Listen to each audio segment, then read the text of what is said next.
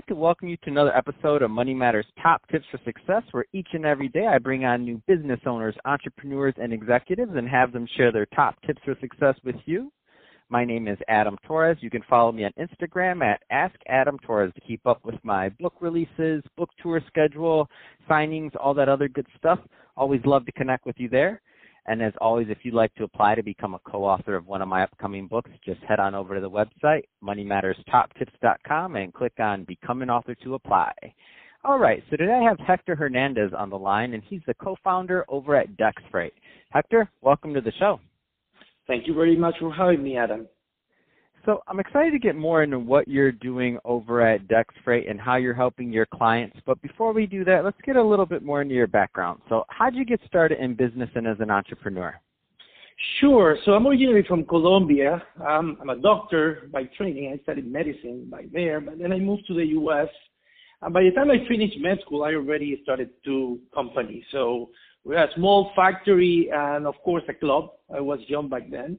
Um, so then when, when I first moved to, to the US, finished my finished med school, I opened my first logistics company.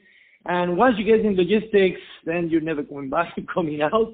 So for the last uh, two decades, I've been working in logistics, uh, mostly, uh, you know, founded businesses uh, to help shippers, carriers, and, and, uh, and any other companies in the space.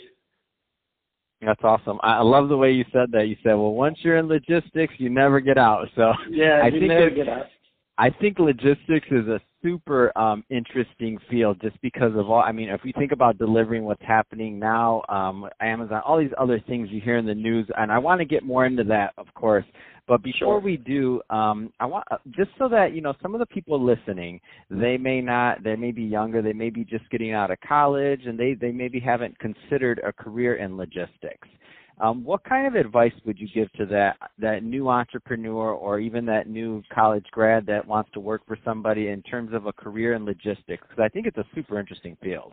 Yeah, it, it is a super interesting field, and uh, it's now there's a lot of investment coming into the space and a lot of innovation. Um, this industry is is very slow into taking new technologies in. Um, so depending on there's plenty of verticals here. You have ocean trade, you have um, you know the supply chain part of it. You have uh, ocean cargo, air cargo, over the road transportation. So there's there's plenty of, of verticals to choose from. But the, the one piece of advice I will give them is get familiar with, with all of these technologies that are, that are being implemented uh, and how they're going to disrupt the industry before you start uh, a long um, career or joining any university learning something that might be disrupted two years down the road. Uh, there's there's a lot of disruption that's going to come to the space uh, due to machine learning, uh, blockchain, um, IoT, 5G. All these technologies are affecting the space. So first, get familiar. Then, when, once you have a better understanding of how the landscape is gonna um, change, then then make a decision, right? That's awesome. Um, let's let's switch it up a bit, Hector. Let's get a little bit more into Dex Freight. Uh, so first, tell me a little bit about the company, please. Sure. Um, so Dex Freight is a startup uh, founded uh, last year at the beginning of 2018.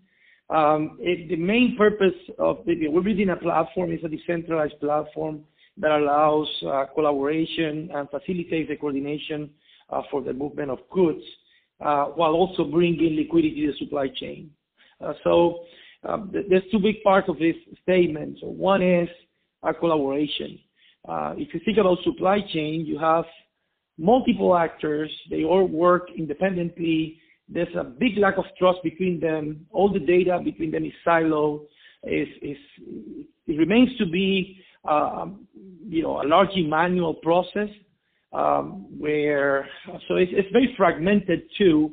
So a lot of challenges there to allow effective collaboration. So uh, I don't know how familiar are you with logistics, but just to give you a flavor of it, um, in the United States, just one little portion of it, which is over the road transportation, trucking, um, is, is, is over a $700 billion industry, right?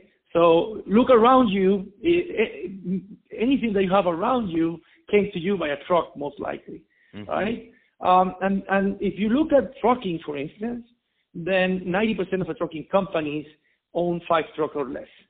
So it's, it's, it's fragmented. It's, it's, one of the most fragmented industries, and it's one of the more the largest industries. So having all this fragmentation cripples the ability to implement uh, technologies like machine learning, right? Or, or you know, effective collaboration. So if you look at truck that parks by you on the road, um, 40% mm-hmm. of the time the truck is empty. So it's a big, there's a big waste on fuel, of work hours, a, a, a, lot of stress in the roads, um, you know, a huge environment, environmental impact. So what we're doing here, uh, what, we, what we're aiming is to allow effective collaboration between all of the parties so we can get rid of all that waste.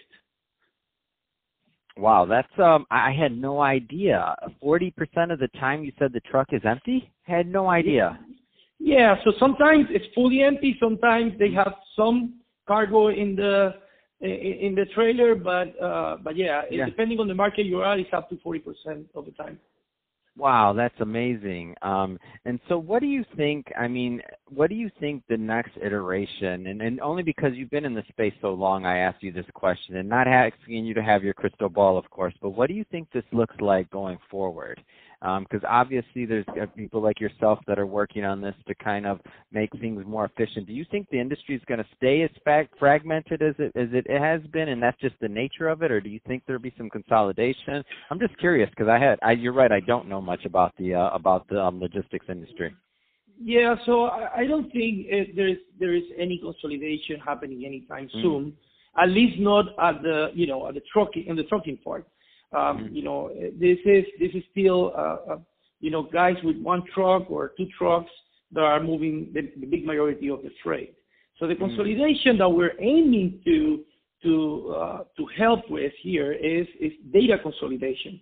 So even though all of these parties remain independent and they can, uh, you know, run their own business and drive their own trucks, uh, they will have this this one platform that's neutral, that respect the ownership of, of the data, and actually compensates them for contributing the data and allows them to coordinate this effort. So if I know, a, a quick example to understand this, if you you have a shipment going from Miami, let's say to to California, and there's another truck coming all the way back, if they know about this, they could meet in the middle and just exchange trailers and go back home uh, instead of going all the way there.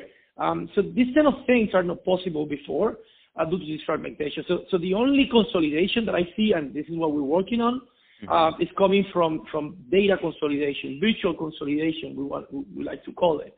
Um, so uh, on that part of the industry, it's very difficult to anticipate any other consolidation. Now, you have autonomous trucks coming to play too, right? Mm-hmm. Um, so it's a big question. It's 3.5 million drivers. Uh, so what's going to happen with their jobs? And and and it's happening now. You, a lot of companies, Waymo, and there's a lot of, of of venture capital funds flowing to the industry. So I see there's there's some disruption coming in the autonomous uh, trucks. It's not going to happen, uh, you know, next year, and I don't want to have that crystal ball either. But but it's happening. It's going to happen eventually. Mm, uh, so so all, all, of these things are, are the, the ones that you need to be paying attention to when getting into the space. And you're already in the space, you should really be aware of this um, so you can take advantage of the opportunities instead of being, uh, you know, dealing with the consequences if you don't really know what's going on. That's awesome. Um, so Hector, if somebody's listening to this and they want to find out more information on Dex Freight or to connect with you, what's the best way for them to do it? Sure. Uh, the best way to connect with us is on the website, which is uh, dexfreight.io. And you can also, they can also follow me on Twitter uh, with uh, my Dex Hector is my my Twitter uh, name, so you can check me out there. Um, you can also follow Dex Freight uh, on on Twitter. It's the same name, and basically in all social media. That's awesome. Um, well, hey, Hector, I really appreciate you coming on the show today and sharing more about your background and the great work you're doing over at Dex Freight and Logistics. Um, and to the audience, as always, I hope you got a lot of value out of this.